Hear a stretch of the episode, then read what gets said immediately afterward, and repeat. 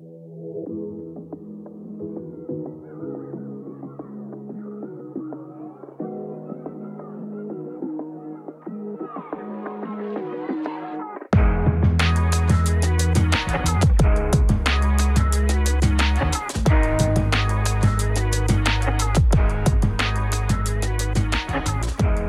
Posloucháte další díl wrestlingového podcastu Kávečka s Michalem. Zdraví vás eh, Michal Petrgal jako vždy, ale nezačnu vůbec eh, pozitivně, bohužel. Než eh, jsem pouštěl tu kávečku, tak jsem vlastně přemýšlel, jak to mám celé udělat, jestli začít tragickou zprávou nebo s ní končit, ale prostě jak to mám v hlavě několik dní a nemůžu na to přestat myslet, tak si myslím, že to bude asi to nejlepší. Nebo nejlepší, to je špatné slovo, ale musím to prostě nějak eh, ze sebe dostat a hlavně o tom musím hovořit. Vy už asi víte, eh, že se stala tragická věc eh, před třemi dny, tedy 17. ledna, že Jay Briscoe umřel.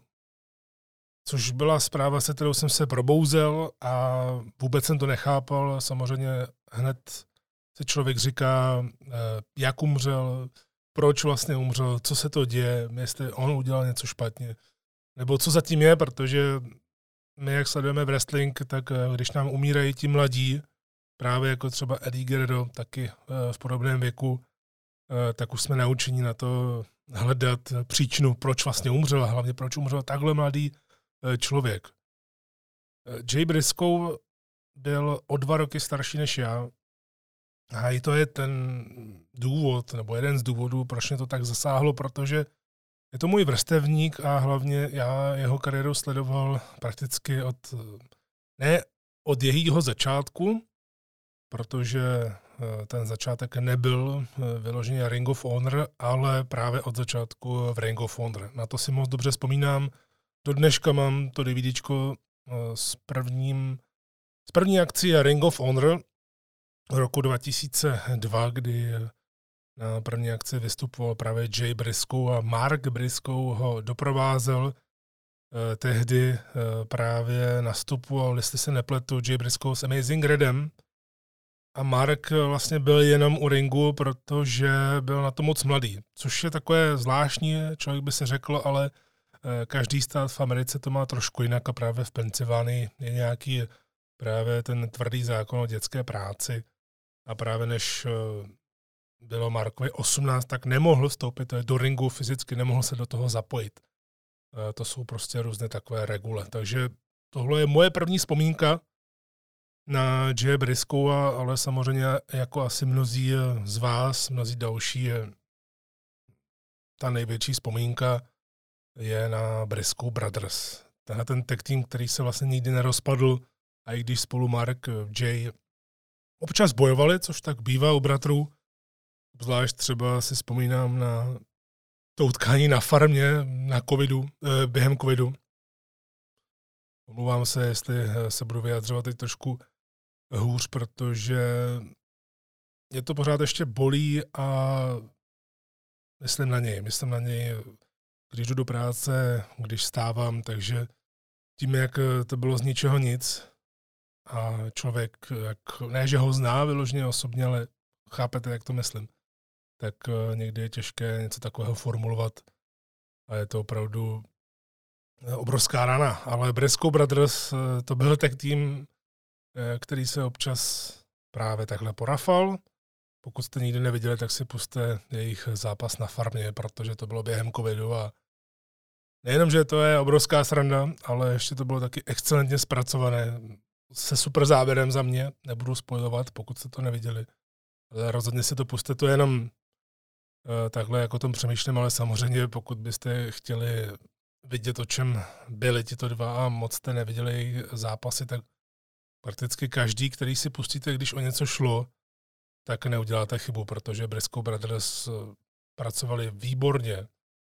I Jay Briscoe, když měl ten singles run, to si taky dobře vzpomínám, tak a byl světovým šampionem, tak on měl famózní singlové zápasy, eh, velké spory, byl tam i proti Adamu Koulovi, byl tam s Jim Leetlem.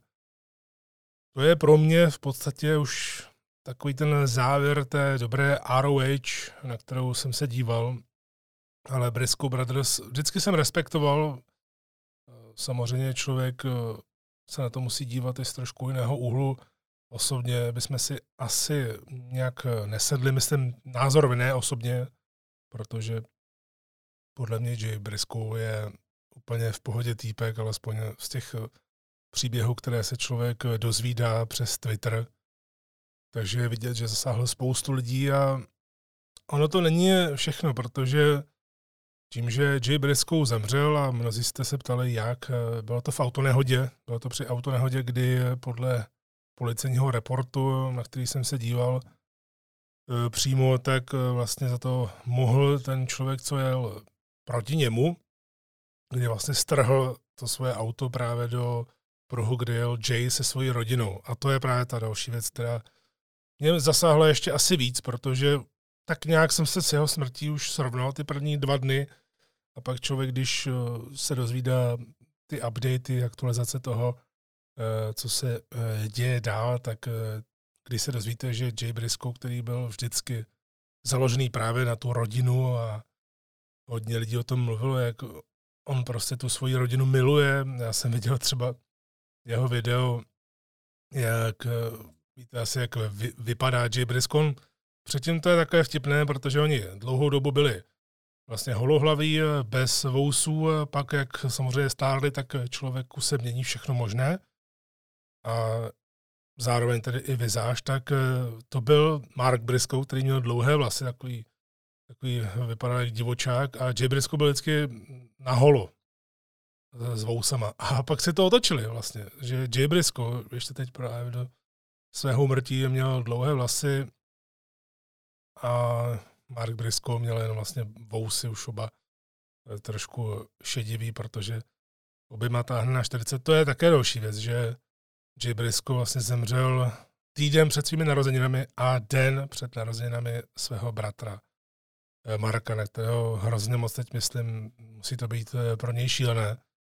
Ale právě člověk, když se dozví, že vlastně Jay Briscoe jel na výlet se svojí rodinou, se svými eh, dvěma holčičkami a prostě takhle to skončilo, kdy vlastně se dozvíte, že jeho holčičky teď bojují vlastně o život v nemocnici a Každá z nich podstupuje úplně jinou operaci a u jedné z nich, eh, to úplně šíleně na tom pomyslet, ale u jedné z nich eh, teď momentálně vlastně ona necítí nic od pasu dolů.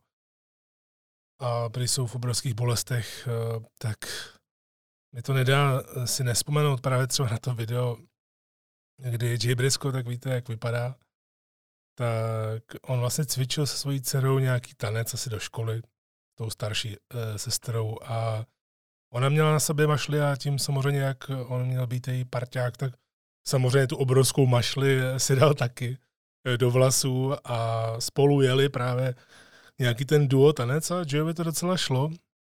A myslím si, že maminka musela být hrozně hrdá na to, že má takhle skvělého tátu pro svoje děti. On kromě holčiček má ještě syna, takže je to opravdu velká rodina. A teď uh, se všichni modlí za to, aby ty holčičky nejenom přežily, ale aby měly nějaký důstojný život. A to mě úplně zasáhlo také i v tom pozitivním smyslu, že samozřejmě s tím jsou spojené obrovské náklady na ty operace. A netrvalo ani dlouho, ale už se vybralo přes, co jsem koukal, 100 tisíc dolarů. Přispívají tam Chris Jericho, Young Bucks, určitě Tony Khan, lidi z WWE, Kevin Owens tam taky přispěl, myslím, že 10 tisíc dolarů to je hrozně důležitý teď. Samozřejmě to člověka strašně bolí, obzvláště ty, kteří ho znali hrozně dlouho, teď Kevin Owens vlastně měl s ním super kariéru ROH, teď jsem chtěl říct Tyler Black, eh, Seth Rollins, vlastně to já si právě pamatuju, že Seth Rollins eh, mýval ty důležitý zápasy právě s Briskou Brothers, hlavně právě ona, Jimmy Jacobs, když byli v Age of the Fall, jak se tam eh, pokoušeli udělat takovou eh, storyline, kdy do toho zapojíte právě i trošku dezinformace na internetu. V tehdejší době to bylo dost cool.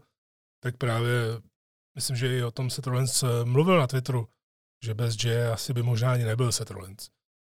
Takže vidíte, kolik lidí i zápasově, wrestlingově, osobně dokázal zasáhnout A mě je to strašně líto. Vůbec teď nevím, co bude s Markem. Je jasné, že teď budou takové ty velké akce na úctění památky J. Briska.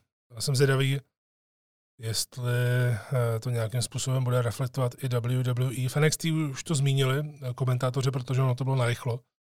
Vlastně se tam změnil nějaký segment z New Day, právě na základě toho, že se zjistilo, že Jay Briscoe umřel, tak aby to nebylo necitlivé. Tak eh, třeba teď, jak já natáčím v pátek 20. ledna, tak jsem zvědavý, jestli třeba ve SmackDownu bude třeba i nějaká grafika, myslím si, že jo, Ono to ani tak nejde, ale spíš přemýšlím o tom, jak se wrestlingový svět u takovýchto tragédií většinou eh, spojuje. I Triple H o něm hovořil na Twitteru. Takže já jsem o tom chtěl taky mluvit eh, tady v kávičce a říkal jsem si, že vlastně nebudu ani vědět, co mám říkat, protože je to pro mě hrozné. A myslím na Marka Breskova, protože absolutně netuším, jak on se musí cítit. Samozřejmě i jeho rodina, jeho manželka, vlastně syn, který teď asi myslí na svoje dvě ségry. Pro rodinu to musí být hrozné. Líbí se mi, že do toho eh, vstoupila jeho manželka právě proaktivně, že se vlastně neschovávají, naopak eh, děkuje na sociálních sítích a v podstatě dává updaty, buď ona nebo právě rodinný přítel a to je hrozně super, protože je vidět, že ona cítila vždycky tu lásku od eh, ať už fanoušku nebo od buď blízkých, anebo nějakých těch eh, vzdálenějších eh, známých. A já jsem za to rád, protože teď budu určitě myslet na holčičky, no a taky na Marka, protože je tady úplně zbytečný hovořit o tom, jaká bude jeho kariéra dál, jestli bude zápasit sám nebo ne. To můžeme jenom spekulovat a myslím si, že v tuhle chvíli je to úplně jedno. Myslím si, že hlavně pro něj bude důležité se s tím srovnat, byť to bude strašně těžký. Samozřejmě se s tím nikdy nesrovná, on na něj bude myslet každý den, to je jasné. Asi kdo něco takového zažil, nějaké náhle umrtí ve své rodině, tak to chápe. Já to třeba chápu na 100%, takže vím, jak se cítí v tuhle chvíli Mark Berisku a vím, že to neodejde. Vím, že to neodejde, jenom to bude muset nějak eh, zpracovat bude tam muset být i pro jeho rodinu, to je jasné. A jsem zvědavý, jak on třeba pak, až se z toho dostane, eh, jak on bude chtít eh, pro lidi třeba ve wrestlingu uctít památku J, protože teď po něm nemůže nikdo nic chtít, to je naprosto jasný. Takže upřímnou soustrast jeho rodině zemřel určitě skvělý eh, otec, skvělý manžel, a jeden z nejlepších tag teamových wrestlerů v historii wrestlingu. To si myslím, že se nedá ani sporovat, protože podobně právě jako The Usos, tak právě Briscoes jsou spolu strašně dlouho. Nikdy se oficiálně nerozdělili. A jenom Farovič získal 13 titulů. Ale ono ani tak nejde o to, kolik získáte titulů, ale kolik jste tam měli skvělých zápasů a jak jste zapůsobili na lidi a můžete si být jistí, že kamkoliv Briscoes přišli, přestože se nedokázali dostat do těch velkých společností z různých důvodů. Myslím si, že tady o tom není ani eh, vhodné mluvit, protože tohle je taková pěta, tohle je eh, spíš řeč o eh, Joe Briskovi a ne o něčem jiném, tak je zajímavé, že i přesto, že se nedostali do těch mainstreamových společností, tak eh, stejně zasáhli dohromady spoustu lidí.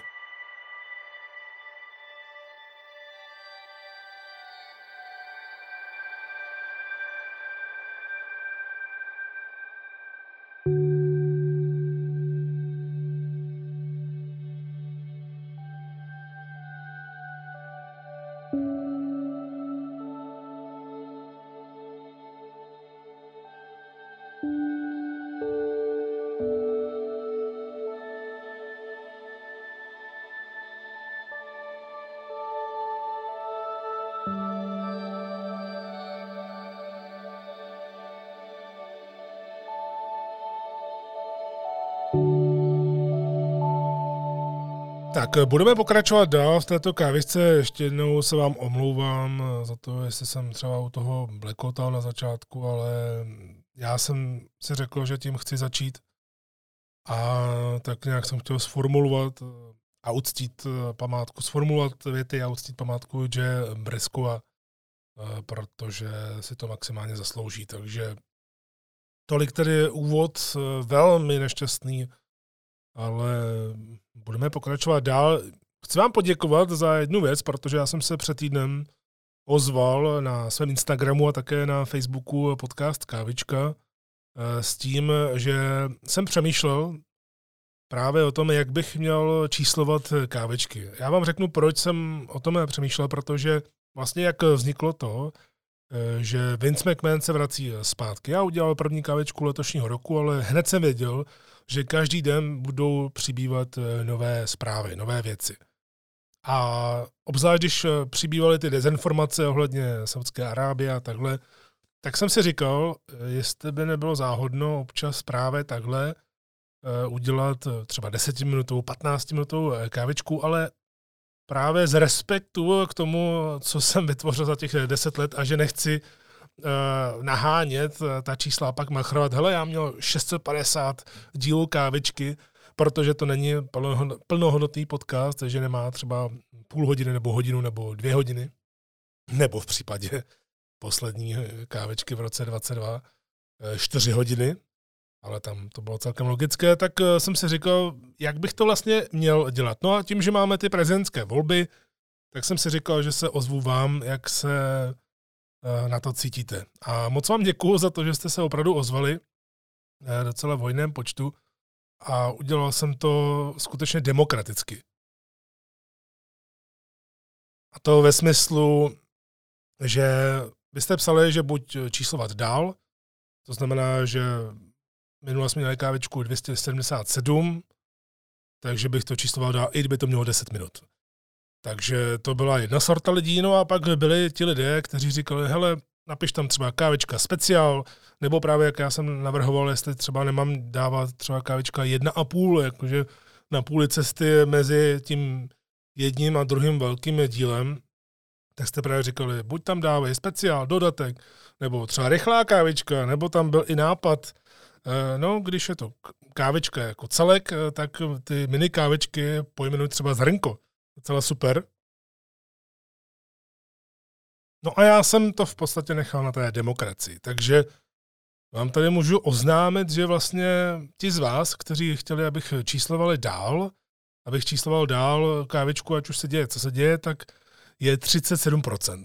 A ti z vás, kteří jste byli přesvědčeni o tom, že by to mělo být nějak oddělené právě i z toho důvodu nějakého vyhledávání nebo co, a že byste byli i rádi za něco takového, tak je vás 3 až 60%. Takže já jsem sice žádnou takovouhle krátkou kávičku neudělal, byť jsem k tomu směřoval, ale říkal jsem si, že právě když budu mít něco a budu mít jenom v hlavě jedno téma, které bude super aktuální a budu se chtít k němu vyjádřit z mnoha různých důvodů.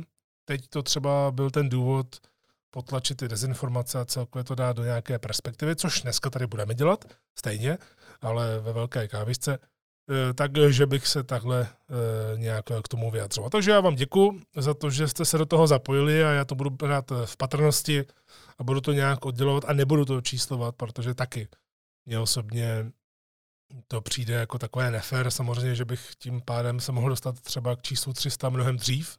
Já to chápu. A ona to může být i blbina. Člověk si řekne, co tady blbne, proč to vůbec řeší. Chápu, je to blbina, ale když něco budujete hrozně dlouhou dobu, eh, tak eh, to nechcete nějak tak eh, pokazit něčím, že byste najednou začali toho vydávat strašně moc. Takže tolik k tomuhle, no a pojďme právě na to, co jsem původně chtěl udělat jako rychlo kávičku někde na půli cesty mezi prvním a druhým dílem letošního roku, ale protože se toho dělo furt víc a víc každý den, tak vlastně se mi to stejně nastřádalo i s tím posledním tématem, kterému se teď eh, budu věnovat na konci kávečky, což je taková fabulace ohledně Royal Rumble, fantasy booking ohledně Rumble, tak eh, mně se to tady hodí eh, to použít takhle uprostřed, řekněme, jako druhé téma. A to je, že budeme navazovat na Vince McMahona. Opět po pořadě Vince McMahon se vrátil zpátky do WWE. Pokud jste o tom nevěděli nebo vás to zajímá, tak já jsem se k tomu vyjadřoval podrobně vlastně v prvním díle, co by to mohlo znamenat a tak dále, protože spousta z vás eh, byla vyděšená, co to vlastně bude. Já jsem říkal, že jsem pevně přesvědčený o tom, že se vůbec nic nezmění. Myslím tím, jak to budeme sledovat a zatím to stále platí. To, co jsem říkal toho 6. ledna, kdy jsem naposledy vydával kávičku, takže si to klidně můžete pustit, ale my se to tady dáme všechno do souvislostí, protože já jsem eh, pročítal nejrůznější reporty eh, ohledně právě toho představenstva a celkově co se dělo i mimo, co byly spekulace, co byly naopak oficiálně potvrzené zprávy. Takže když se na to člověk podívá, tak Vince se vlastně vrátil oficiálně 5. ledna do představenstva. Okamžitě z něj byli odstraněni eh, nějací lidé. No a co je potřeba říci, že 6. ledna, tedy den po tom, co on se vrátil, tak rezignovali dva členové. To se moc nezmiňuje a je to docela důležité.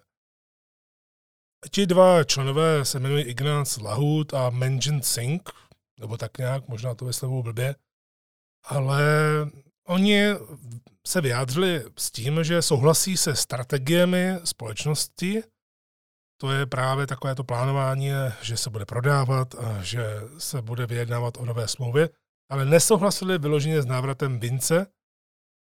A tady je potřeba říci, že tahle jedna osoba, oni jsou dvě, a jedna osoba se věnovala auditu a druhá se věnovala řízení a jmenování.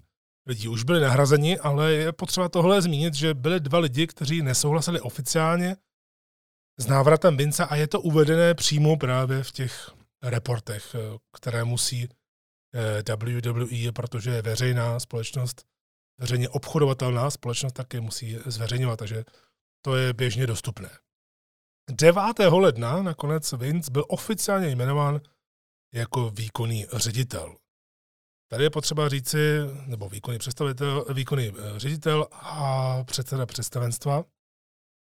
No a v té době byla Stefany ještě právě členkou představenstva. Jeho dcera ho vlastně nahradila. No a stalo se to, že den potom, co on byl jmenován oficiálně, tak Stefany pro hodně lidí z ničeho nic rezignovala na dvě funkce. Na funkci výkonné ředitelky automaticky vlastně, protože Vince byl oficiálně jmenován zpátky do té pozice, ze které odešel. No a ona rezignovala také na funkci eh, co-CEO, tedy že byla spolu výkonnou ředitelkou společně s Nickem Kánem, který se tak stal jediným CEO eh, společnosti pro tuhle chvíli. To hodně lidí vyděsilo, že Stefany, která byla hodně chválená eh, právě za tu pohodu v té společnosti od té doby, co to převzala s Nickem Kánem a s Triple H'em, se svým manželem, eh, takže najednou odchází. Co se vlastně děje? Ještě navíc je potřeba říct, že Oficiálně Stefany odešla v poklidu, ale eh, rozhodně to nebyl klid v médiích ani v zákulisí. Všichni se vyděsili, co teď bude se dít. A ještě, aby toho nebylo málo, tak Stefany si čtyři dny po rezignaci zlomila kotník a byla na operaci. To je opravdu neuvěřitelná náhoda. A kdybychom tady měli otevřít třeba rubriku vyjádři se úplně nesmyslně nebo špatně o tom, co se tam vlastně stalo, tak člověk, když vidí ty obrázky, jak je v nemocnici, že už eh, má za sebou úspěšnou operaci a tak dále, tak eh, si říká, jo, tak ona se naštvala, že se její táta vrátil a kopla třeba do tiskárny a zlomila si kotník a odešla pryč. Tak, takhle nějak by asi mohly fungovat ty fabulace, že si člověk říká, jak si mohla zlomit kotník. Určitě to byla asi nějaká čistá náhoda, nic jiného. Ale tady už se dostáváme k tomu, že Stefania spolu, když se vracel Vince, tak ona sama uspořádala vlastně takový eh, briefing, ne s talenty, ale s personálem jako takovým a s lidmi, kteří rozhodují o něčem a ujistila je, že na chodu se nic nezmění. To říkala asi několik dní předtím, než sama rezignovala teď už ve společnosti není. To se dostáváme k oficiální části a teď si říkáte, proč to tak asi je, co se tam vlastně děje. A Spekuluje se o tom, že jí vadily ty změny. Celkově, eh, že si nějak úplně nerozumí s Vincem, se má eh, takhle brát a prý s manželem Triple jsou vyloženě proti prodeji této společnosti, protože tomu asi zřejmě moc nevěří, že by byla v dobrých rukou a podobně. Ale ono je tady potřeba říct, samozřejmě je to docela divná zpráva, že najednou Stefany odejde, ale na tu druhou stranu mi to přijde logické, protože vemte si, jak se tam dostala zpátky. Ona před návratem vlastně byla místo Vince, nebo takhle, než se vrátila zpátky, aby nahradila Vince, který ukončil kariéru, jakoby, nebo odešel do důchodu, tak ona byla mimo WWE a věnovala se rodině. Víme, že Triple H eh, měl velké problémy a málem umřel eh, kvůli srdci a to zasáhlo celou rodinu a ona se chtěla věnovat svému manželovi a být s ním, takže vlastně odešla pryč. A pochopitelně se neví, jestli její odchod tehdy byl dramatický, protože se mluvilo o tom, že ji pošpiňovali a o tom jsem také už hovořil v kávisce, takže to nevíme. Ale víme, že ona odešla právě kvůli tomu, aby se věnovala Triple Hovi. V tuhle chvíli přijde takováhle bomba a Vince jí prý volal, to není spekulace, ale jí volal, když se rozhodl, že odejde, protože evidentně asi teď už víme a i z rozhovoru s Nickem Kanem víme, že vlastně jak byly kolem něj ty skandály, tak v podstatě odešel tak aby to nechal uklidnit a pak, že se asi časem k něčemu vrátí zpátky do společnosti, která je stejně jeho. No tak eh, on jí volal, aby to vzala a ona to vzala hned. Ona nahradila svého otce eh, v té funkci, takže ono je celkem logické, že když se Vince vrátil do té funkce, kterou předtím zastával, že tam vlastně Stefany nebude na té funkci. Proč by tam měla být? Ale je otázkou, jestli teď ten její další odchod z této společnosti byl dramatický, nebo spíš logický. To vlastně nikdo v tuhle chvíli neví a je naprosto jasné, že Stefany se k tomu teď nevyjádří. No a teď se dostáváme k tomu prodeji. Ten prodej to bylo něco, co mě hrozně bavilo sledovat. Právě to byl i ten důvod, eh, proč jsem začal obecně přemýšlet o tom, že eh, kromě káviček těch velkých bych chtěl kávičkou vstupovat eh, třeba rychleji s nějakým jedním rychlým tématem, což já budu mít natočeno, natočeno vlastně hned. A bude to i takové eh, pro ty z vás, kteří eh, pravidelně posloucháte hezké, že budete mít tu kontinuitu a i některá vyjádření k věcem, kterým třeba nerozumíte. No tak prodej to mě hodně pobavil, protože samozřejmě tady asi nemusím dlouze mluvit o tom, že o prodeji se mluví velmi dlouho, ale většinou to nebylo nějak konkrétně. Nicméně, Tady je potřeba se podívat do výroční zprávy, která hodnotí rok 2021.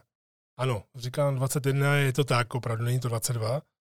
A tam je citováno tohle. Neočekávaná ztráta eh, služeb Vincent, Vincenta Kennedy McMahona by mohla nepříznivě ovlivnit naši schopnost vytvářet populární postavy, kreativní příběhy, nebo by mohla jinak nepříznivě ovlivnit naše provozní výsledky. To se psalo v roce 21. V podstatě jenom kdyby se řešilo právě i kvůli věku, že by Vince buď onemocněl nebo umřel, nedej bože, a podobně, nebo kdyby nějak skončil, teď už víme, že skončil kvůli skandálu, kdo ví, jestli to už předtím nevěděli, tak eh, se o tom hovořilo, že by to bylo nepříjemné pro tu společnost. No, on odešel v červenci a pár dní na to ta cena na burze uh, extrémně narostla v podstatě, protože se hovořilo o tom, že by se to stejně mohlo prodat, takže o prodeji se mluví už několik let a je to i právě v těch zprávách. A je taky potřeba se podívat na práci Nika Kána, který je velmi důležitý, protože on vlastně přišel do té společnosti hlavně proto, aby jí pomohl prodat, protože to je člověk, který si vydělával obrovské peníze na tom, že byl v, eh, v podstatě agent a málo kdo asi chápal, proč se chtěl upsat eh, společnosti WWE, když vlastně by si mohl jinde vydělat eh, větší peníze. Ale to není pravda, protože je v podstatě už teď takovým veřejným tajemstvím, že Nick Khan má ve své smlouvě to, že jakmile zrealizuje prodej WWE, tak z toho bude mít obrovskou částku. Obrovskou, nevím jakou, ale obrovskou. A teď to tedy dává smysl, že on ten, který vlastně dokázal vyjednat skvělé podmínky ohledně televizních práv, když se obnovovala, tak ono logicky musí být i u prodeje WWE. A proč o tom mluvím? Nick Khan už v březnu roku 22 eh, potvrdil, že se prodej blíží. To ještě jsme nevěděli, co s Vincem a tak dál. Takže už v březnu roku 22 se mluvilo o tom, že už se to blíží.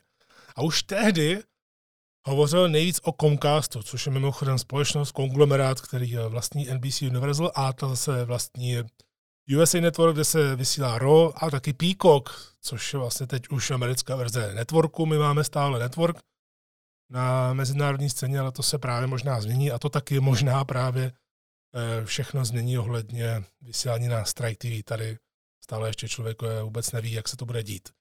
No a Nick už tehdy říkal, že to dává největší smysl, že kdyby eh, o to Comcast stál, tak u nich by to bylo naprosto logické, protože on nemá takzvané IP, což je duševní vlastnictví. Víte, jak teď se hodně obchoduje právě s těmi právy, třeba na Marvel, na Star Wars. A teď vidíme různé streamovací platformy, Disney Plus to rozjel výborně. Právě on má ty duševní vlastnictví, tak Comcast nic takového nemá. A je, je úplně jasné, že se, se značkou, jako je WWE, tak by mohl operovat hrozně dobře na různé fronty. Si to jenom představte, kam můžete poslat WWE a vydělávat na tom. Takže to, je, to bylo tehdy absolutně jasné. No samozřejmě pak se také můžeme podívat na to, co eh, se dělo na internetu, protože pár dní na to, co se oznámilo, že Vinci zpátky, tak najednou začaly chodit zprávy o tom, že bude prodej, to je v pořádku, ale přišla ta největší kachna, která mě úplně rozesmála, Eh, a sice kachna o tom, že to koupili Saudové. Samozřejmě se toho všichni chytili. Úplně se toho všichni chytili. Já jsem si říkal, že je to nějaký divný, že to nedává absolutně žádný smysl a že bych se k tomu vůbec ani nevyjadřoval, že bych ani to nepsal jako novinku. Bylo mi to celý takový podezřelý. A vlastně člověk, pokud patříte i třeba k lidem, kteří pravidelně eh, čtou plátek eh, pro wrestling CZSK, Eh, kde je vlastně hlavním představitelem můj kamarád Tomáš Koprošťák, kterého jste mohli slyšet teď eh, v poslední kávisce roku 22, jak jsme byli ve trojici ještě s, tedy s Tomášem a s Matějem řešili jsme ceny, tak on je vlastně ten hlavní motor PVC spolu s dalšími redaktory, ale on je právě ten hlavní, tak vlastně jste mohli vidět, že jste neviděli žádnou zprávu o těch Saudech. A to bylo záměrné, e, protože jsme se tak nějak jako celek, já je vlastně to PVC podporuji takhle z dálky, a byl jsem u toho zrodu, tak e, jsme se vlastně takhle nějak e, dohodli skupinově, že o tom vůbec psát nebudem, protože to bylo něco šíleného. A ono to velké kolečko rozjel bodyslam.net kde se napsalo, bylo mi řečeno, to už smrdí vždycky, bylo mi řečeno, že dohoda se Saudi je uzavřená a že společnost bude opět soukromá. Což teda samozřejmě už tomuhle bych se smál, protože je to v podstatě taková Meltrovina, ale já tady o Daveu Meltrovém nechci moc mluvit. Samozřejmě je to člověk, který uh, má strašně moc zkušeností, uh, hrozně moc kontaktů, ale taky hrozně moc už kecá. Jo, to člověku asi dojde, když uh, přečte desetitisíce zpráv, článků, rozhovorů a podobně a věnuje se tomu strašně dlouho, tak i když já třeba nemám kontakty, nemůžu teď třeba zavolat Vincovi, hej, hej, co blbneš, dětku, tak uh, je to úplně jasný, co je kachna, co je blbost a co naopak je uh, potvrzený, nebo bych tomu věřil, jako zdroj. No ale tady to rozjelo, a nebyl to Melcer, tohle rozjelo neuvěřitelnou lavinu, kdy to skopírovalo všechna možná média, úplně i včetně těch nevrestingových. A byl najednou všude záchvat paniky, že Saudská Arábie to převezme, což je mimochodem vtipný v tom, že pokud se ještě podívám na souvislost, že prý firma JP Morgan byla najatá společností WWE, aby eh, pomáhala s prodejem. A podle reportu, ale tam má být eh, společnost Rain Group, která mimochodem pomáhala s prodejem Chelsea, fotbalového klubu Chelsea, kde eh, do toho také vlastně promluvali Saudové, takže jenom takový oslý mustek pro vás. Nicméně, ono, člověk, když si, ono, když si člověk počkal chvíli, tak jste začali vidět, že to asi bude nějaká blbost, že to nesedí, protože po pár dnech začali za mě tedy kvalitní reportéři, jako třeba Brandon Thurston, což je pro mě takový ekonomický genius, ale on má strašně wrestling rád. No a Ariel Helvány, který léta letoucí dělal MMA, reporting, což dělá i doteď, ale v podstatě má úzké vztahy, blízké vztahy s WWE, dělal ten skvělý rozhovor s Triple H před Clash of the Castle a má k tomu hodně blízko, dělal i rozhovor s Randym Ortonem, a tihle dva právě konkrétně potvrdili, že to není vůbec pravda. A ten původní novinář z Bodyslamu dokonce i smazal ten tweet o té informaci, že mu to bylo řečeno, protože evidentně se dozvěděl, že to je kravina. Buď mu to někdo řekl, nebo on sám chtěl rozjet nějakou velkou lavinu a zjistil, že to asi není úplně tak nejlepší nápad. A je tedy jasné, že Saudové, protože mají hodně peněz, všude možně, tak eh, mohu a vlastní toho dost, už i právě ve fotbale, tak eh, že by mohli být tam maximálně někde mezi potenciálními kupci. No a do té doby, ještě než se tohleto vůbec eh, stihl odehrát, takže kdybych dělal tu krátkou kávičku, tak bych teď tohleto nedodal, tak Nick Kahn, ten už poskytl velmi dlouhý rozhovor s Billem Simoncem. Samozřejmě nemohl tam říct úplně všechno, to je jasný. A bylo to skoro jako když, občas to bylo jako když sledujete prezidentskou super debatu, že člověk mluví a nic neřekne. Asi to tak znáte, ale Nikán tam v mnoha ohledech řekl hodně zajímavé věci a právě stihl potvrdit, že tohle byla 100% lež, která vyšla, takže a on nemá důvod vlastně říkat, že to nebyla lež, protože tím by si to jenom tak nějak podkopal. No a tím se právě dostáváme k tomu, že lidi se úplně zbláznili, a člověk si říkal, eh, kam to půjde dál. Hlavně kreativně. Triple H už měl eh, schůzky s talentama před SmackDownem i před Raw. Eh, říkal, že se nic nemění a že kreativně to půjde dál, jak je to v plánu. Že samozřejmě, že Vince teď, když je zpátky, i když on prý nechodí vůbec do kanclu, nikdo ho tam neviděl vůbec od té doby a prý tak asi bude nadále, tak maximálně, že se Vince bude radit třeba s Triple H, že mu něco navrhne, ale že prý on má poslední slovo, tedy Triple H má poslední slovo. Takže i přesto, že se hodně lidí bojí, že se to zase vrátí zpátky, já tomu rozumím, protože už jsme se tolikrát spálili eh, s Vincem, tolikrát jsme věřili společnosti WWE, že teď bude ta nová éra a podobně, tak ona je nová éra. Stačí se podívat právě na ten produkt, jak vypadá, a i po návratu Vince se vůbec nic nezměnilo. Jasně, třeba teď v posledním roce se vrátil z ničeho nic OMOS, a hned jsem viděl nějakou paniku na zahraničních eh, serverech v komentářích. Je to jasné, je to potvrzené, Vinci zpátky, protože OMOS je zase na obrazovce. To v žádném případě. Tady to bude jenom součást nějakého většího příběhu eh, s MVP a Hurt Business a Bobem Lashley. Ostatně ten závěr toho posledního roku to jednoznačně dokazuje. Ale k tomu se třeba dostaneme v příštím díle kávešky, protože mám taky na seznamu probírat to, jak se vlastně některé věci povedly Triple H po těch x měsících a některé ne. A mám tím na mysli právě, že bychom si mohli udělat seznam eh, těch lidí, kteří se vrátili. A kde to třeba právě nevyšlo za mě a eh, kde to naopak jako vyšlo velice dobře, protože už máme za sebou docela dlouhou etapu, je to vlastně od začátku srpna, dejme tomu, což v tuhle chvíli dělá nějakých 5-6 měsíců. A to si myslím, že už je docela relevantní o tom mluvit, obzvlášť když jsme před e, tou první Grand Slamovou akcí.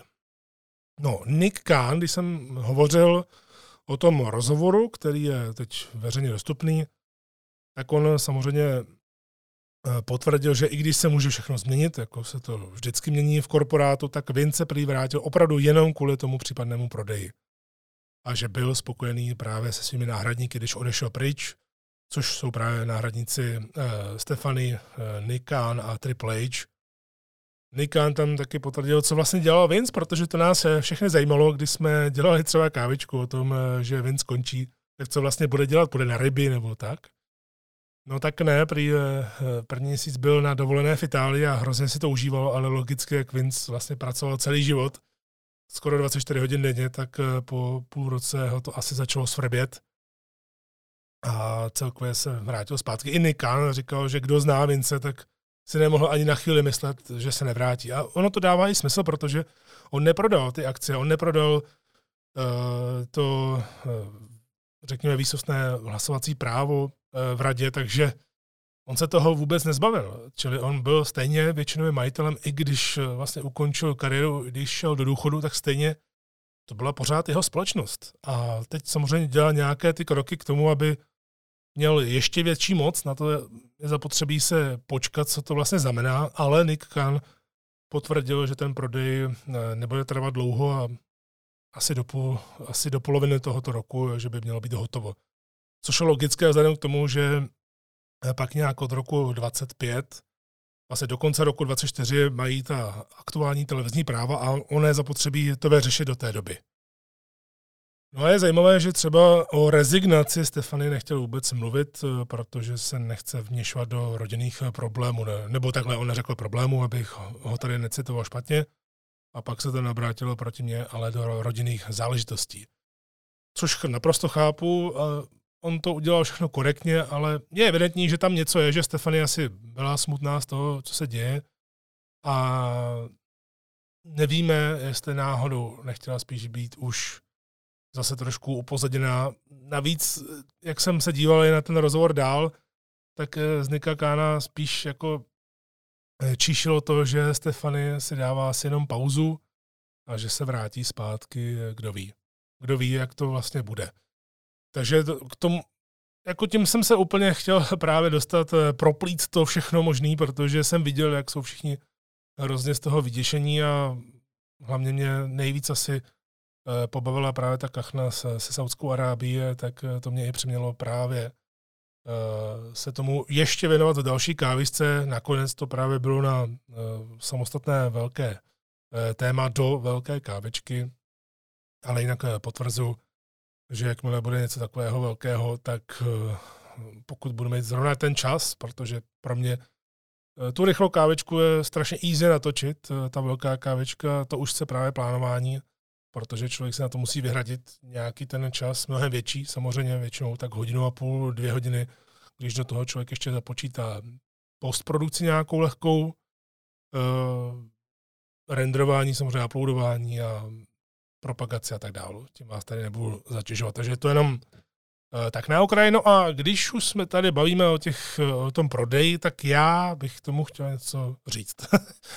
ne, nebudu to kupovat samozřejmě, ale říkal jsem si, eh, co by mi asi tak eh, štrimovalo nejlíp, co by mě zajímalo, nebo řekněme, co by bylo pro mě nejlogičtější, takže už jsou oficiálně známé asi ty největší subjekty, které by o to mohly mít zájem, nebo už o to projevili zájem dopředu, tak bych se na to chtěl podívat jenom takhle na závěr této rubriky, No a vlastně můžeme začít rovnou tím Comcastem. Jo, já jsem říkal, že je to majitel NBC Universal, takže znovu USA Network, Peacock.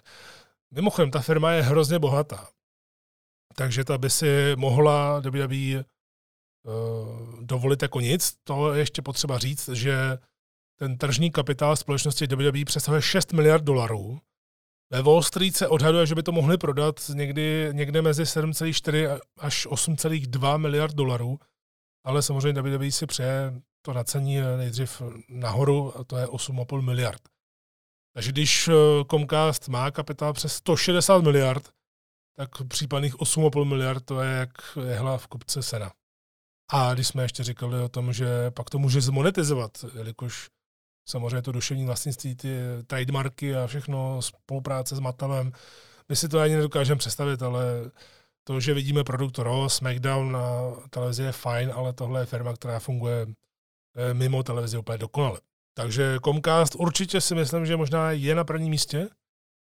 Na druhé místo bych dal Fox, i když já osobně bych si třeba Fox dokázal představit, eh, že by to vlastnil, protože ono by to vypadalo skvěle. Fox se vždycky o ty věci stará hodně dobře, ale tam je problém v tom, jak by to vlastně vypadalo, protože Fox aktuálně vlastní SmackDown a už je teď známo, že na tom prodělávají. Takže až se bude vyjednávat o nové smlouvy, tak Bůh ví, jestli Fox bude chtít SmackDown eh, a pokud ho bude chtít, tak eh, samozřejmě asi bude chtít eh, snížit tu částku, to je celkem logické. A kdyby to Fox vlastnil, tak v tu chvíli, jak by to vlastně vypadalo, protože Fox sám za sebe před třema rokama prodal většinu svých věcí Disney za docela velký peníze.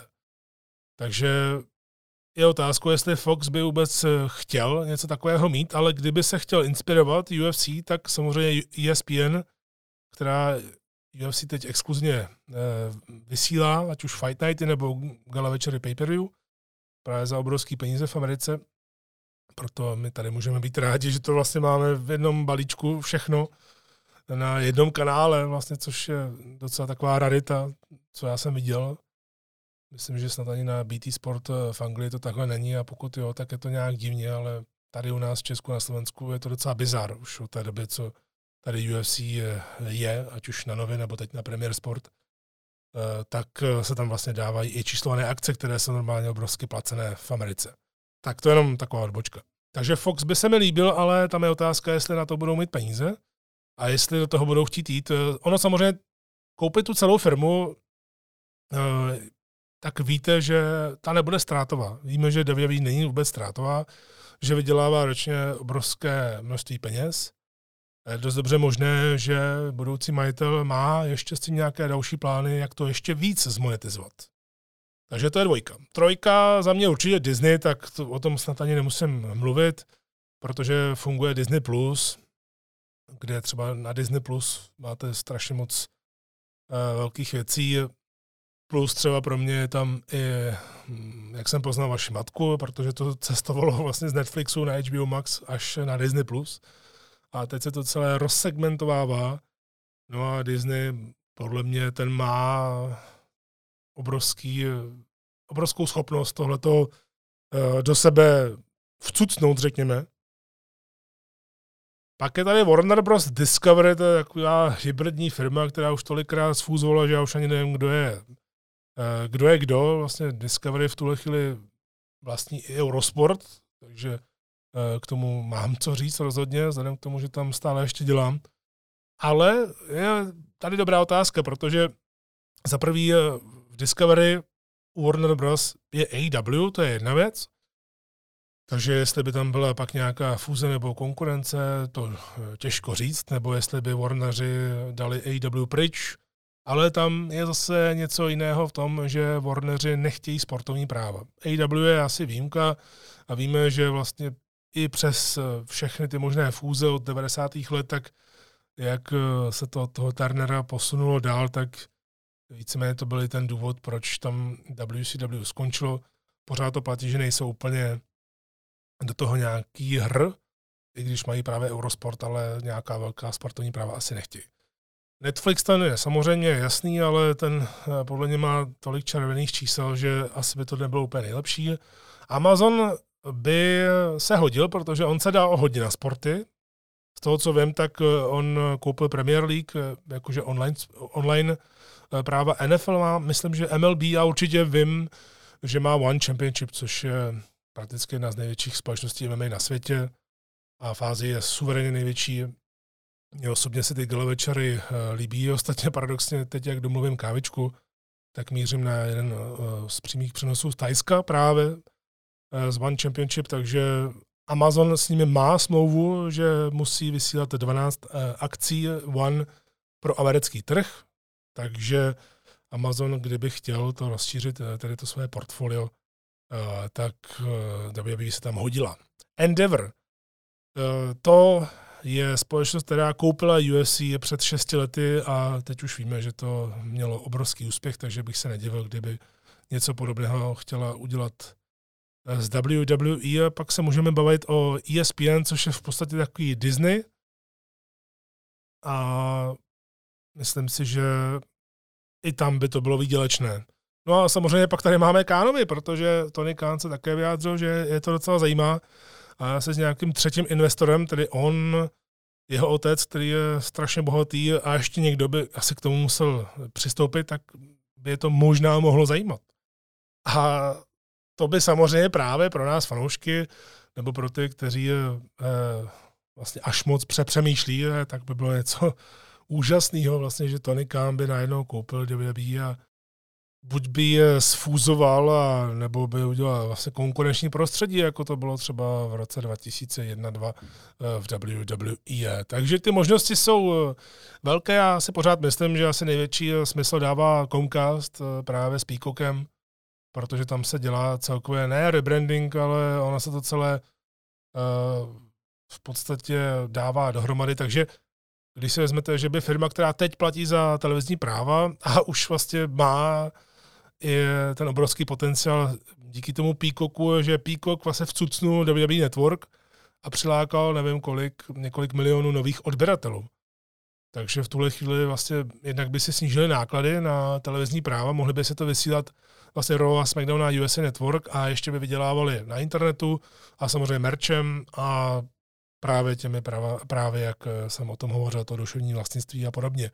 Takže za mě, i když bych si dokázal představit asi nejvíc Fox, a asi bych to chtěl, eh, tak Comcast podle mě vede a asi bych se divil, kdyby to byl někdo jiný, ale stát se to může.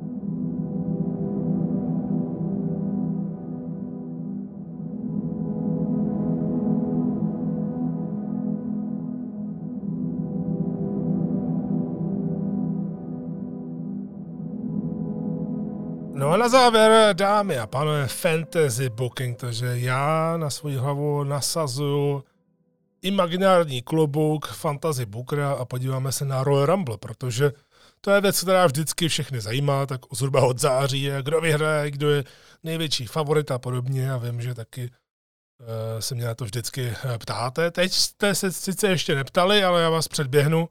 A hlavně jsem si právě říkal, že už Royal Rumble máme za dveřmi, vlastně za týden a něco, eh, tak bych se k tomu mohl eh, dostat. Takže tohle je čistě fantasy booking právě hlavně mužského zápasu Rumble.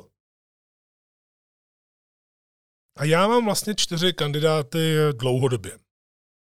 Eh, když říkám dlouhodobě, tak zhruba od toho září, října. A největší kandidát pro mě v říjnu na to první místo, že by mohl vyhrát, a já vždycky k tomu budu říkat fiktivní příběhy. Jo, aby to bylo nějak tak srozumitelný a celkově, když už teda si tady hraju na Bukra, tak abych eh, to tady eh, předvedl, jestli to vůbec dává smysl nebo ne. Takže od října je na mé pozici číslo jedna, že by to mohl vyhrát Solo. A pořád se tam asi drží, i když si myslím, že už to nevyhraje, ale říkal jsem si, že by se tím spojilo strašně moc věcí najednou nejenom teda, že mám k němu osobně hodně pozitivní empatie, řekněme, nebo pocity, tak eh, vlastně on je to můj favorit na vítězství a říkám si, že vyhraje Rumble a pak vyzve Romana Reince. Tím pádem by najednou, že Bloodline nemůže nikdo porazit, tak eh, Bloodline vlastně se ne úplně rozpadne, ale Bloodline změní kmenového náčelníka. Solo si porazí Romana Reince, Reigns skončí kariéru půjde asi do Hollywoodu, nebo nevím, co mu tam do rok zařídí, nebo jestli Reigns si dá pauzu. No a Solo Sikoa bude nový Tribal Chief, což by bylo krásné předání pochodně. Solo by se stal novou hvězdou. Měli bychom vlastně nového main eventera, protože když se na to podíváte za těch několik měsíců, tak jednak Solo se neustále zlepšuje, ale je oblíbený u fanoušků, je respektovaný celkově, dlouhodobě má skvělé reakce, ať už pozitivní nebo negativní, když je v hale a moc se právě nezapojuje do těch nekalých příprav Bloodline, jenom dělá svoji práci, jenom tam ničí lidi, ale tak nějak eh, vždycky, když se tam hašteří eh, v zákulisí, tak si všimněte, že on se ani nedívá a nezapojuje se do té hádky. Takže to je solo siko. Dvojka za mě Cody Rhodes. Eh, tady v podstatě jsme řešili od té doby, co se zranil na Hell in Cell, jestli to stihne do Ramblu a pokud jo, tak asi bude největší favorit na to, že to vyhraje, což si myslím, že asi dává velký smysl. No a teď se dopředu oznámilo, že se tam opravdu vrátí. Hodně lidí to hejtovalo, já teda vůbec, protože ono, když si vezmete, eh, že tohle není úplně takové překvapení, protože všichni to čekali, že pokud to Cody stihne, což by právě počtem, eh, což by tím počtem měsíců nebo celkově, jak o tom člověk přemýšlí, tak eh, to dává smysl. Že ono, se to, ono to tam zapojuje datumově. Takže to všichni věděli, tak proč by jsme to měli brát jako překvapení. Já třeba společnost to na tom chápu a naprosto to podporu. Těším se na to, že Codyho uvidíme, protože mám takový pocit, že tam bude celá řada jiných překvapení, ze kterých budeme uh, koukat jako blázni. No a já říkám, v tomto případě, kdyby to byl Cody Rhodes, takže vyhraje, bude mít snad obrovský pop, že to teda vyhrál a sesadí strunu Romana Reince na WrestleMania, takže splní ten příběh, kvůli kterému prý přišel do WWE, protože jeho otec Dusty Rhodes nikdy nezískal světový titul, ten hlavní titul. No a my bychom najednou měli nového Johna Cena, ale samozřejmě Cody Rhodes už se blíží také ke konci té své velké kariéry, takže by to bylo jenom na pár let, ale měli bychom právě toho top babyface, protože je vidět, že Cody Rhodes chce být tím babyfacem, ale tak nějak přirozeně. A jestli se tohle to podaří, tak bychom mohli mít babyface, který by byl schopen ty lidi nejenom donutit přijít do té haly, ale také je donutit poslouchat, protože Cody Rhodes má ty proslovy opravdu fantastické. Trojka, Seth Rollins pro mě. Uh, on sice prohrál hodně zápasů v roce 22, ale vlastně ono mu to nikdy neuškodilo, když si to vezmete. A pořád je tam ta diskvalifikace z Ramblu proti Reincovi, kdy vlastně můžeme vidět za tu celou dobu, že Rollins jako jediný dokázal Reince nahlodat i psychicky. Samozřejmě, že kdyby Rollins vyhrál na Ramblu, tak to není nic nového, ale na WrestleMania bychom aspoň dostali Shield částečně a vlastně Rollinse by přijali jako nového hlavního šampiona a zase říkám, Roman Reigns by mohl jít úplně pryč v podstatě, protože najednou by právě Seth Rollins byl tou jedničkou, jakou vždycky chtěl být a on právě s pokorou říká, že nikdy nebyl ta jednička, vždycky byl za někým. Takže to by se mohlo stát, určitě. Ale teď tady mám čtyřku a to je pro mě černý kůň, když úplně budu šílet jako fantasy booker. Eh, tak vezměme si to, co se děje teď s Bloodline a vezměme si spekulace o tom, že společnost chce rozdělit eh, ten hlavní titul na dva tak aby jeden byl v Raw, jeden ve SmackDownu. Už se to řeší vlastně od té doby, co se uh, ty tituly spojily, jenom právě, aby se udělal ten velký zápas uh, mezi Lesnarem a Reincem na WrestleMania. Ale když budu brát uh, tyhle ty dvě proměny, to znamená Bloodline, co se teď děje, a že se možná bude rozdělovat titul. Tak mým černým koněm, a o tom jsem přemýšlel před týdnem, to je právě ta moje čtyřka, ten poslední, tak černým koněm je za mě Sami Zayn najednou. Sami Zayn na základě toho příběhu o ponižování od Bloodline, eh, kdy máme tady Owense s Reincem, za mě třeba na Ramblu právě v tomhle případě by mohla vzniknout nějaká podivná remíza, takže Kevin Owens by třeba měl jeden titul, Roman Reigns druhý, tím by se dostali právě k tomu rozdělení titulů. Sami Zayn by z ničeho nic vyhrál Rumble a Reigns by se smál, Reigns by oslavoval, protože by věděl, že samozřejmě Zayn, protože je teď Owens právě ten druhý šampion, tak Zayn půjde na něj, půjde do Raw, sebere mu ten titul a vrátí ho vlastně do Bloodline, buď ho vrátí k jmenovému náčelníkovi, anebo prostě bude v Bloodline. Ale nebude tušit, že se si vybere Roman Reigns a celé to praskne. Se mezi najednou bude svým vlastním pánem a porazí Romana Reince, no a na konci celé WrestleMania bude stát on a Kevin Owens. Takže vlastně se promítnou dvě věci z historie. První, že Batista, když vyhrál Rumble a i když Evolution se smála, že věděli, že půjde, teď nevím, jestli proti Takerovi, na druhé straně do, do SmackDownu a on si vybral Triple H. Tak eh, tím Evolution se úplně rozpadla. Tak to je první věc, která k tomu inklinuje, vlastně, že je takové napodobení historie. No a druhá samozřejmě z WrestleMania 20, eh, Chris Benoit a Eddie Guerrero, jak eh, stáli na konci jako dva hlavní šampioni, tak tady by stáli Kevin Owens a Sami Zayn. Otázkou je, proti komu by šel Kevin Owens na WrestleMania, tam by to právě mohl být Seth Rollins, mohl by to být samozřejmě Drew McIntyre, tam už těch možností je, nebo uh, Cody Rhodes ostatně, tam těch možností je opravdu hodně. Takže to jsou moje čtyři hlavní eh, typy, úplně fantasy typy na Royal Rumble, na vítěze Royal Rumble. A tedy se na to ještě podíváme kurzově, tak hodně vysoko je rok, že by vyhrál Rumble, což dává smysl, protože jsme krmeni nebo krmíme se sami tou myšlenkou, že rok je vlastně ten hlavní boss. Eh, Bloodline, teď navíc ještě při 30. výročí Raw se dopředu oznámilo, že tam bude každý člen té předchozí generace Bloodline, což právě také může být rok, byť není vyloženě přímo s nimi, ale on už také několikrát říkal, že vy se díváte Tribal Chiefovi do očí, což tím myslel sám sebe. No, ale tady pokud by to tak bylo, tak rok by určitě musel přijít jako 30. aby se nezranil a měl by to být podle mě konec uh, ala John Cena, eh, když se vracel zpátky eh, po zranění, což znamená, že by bylo ideální, aby tam byl jenom pět minut a asi by to podle mě fungovalo.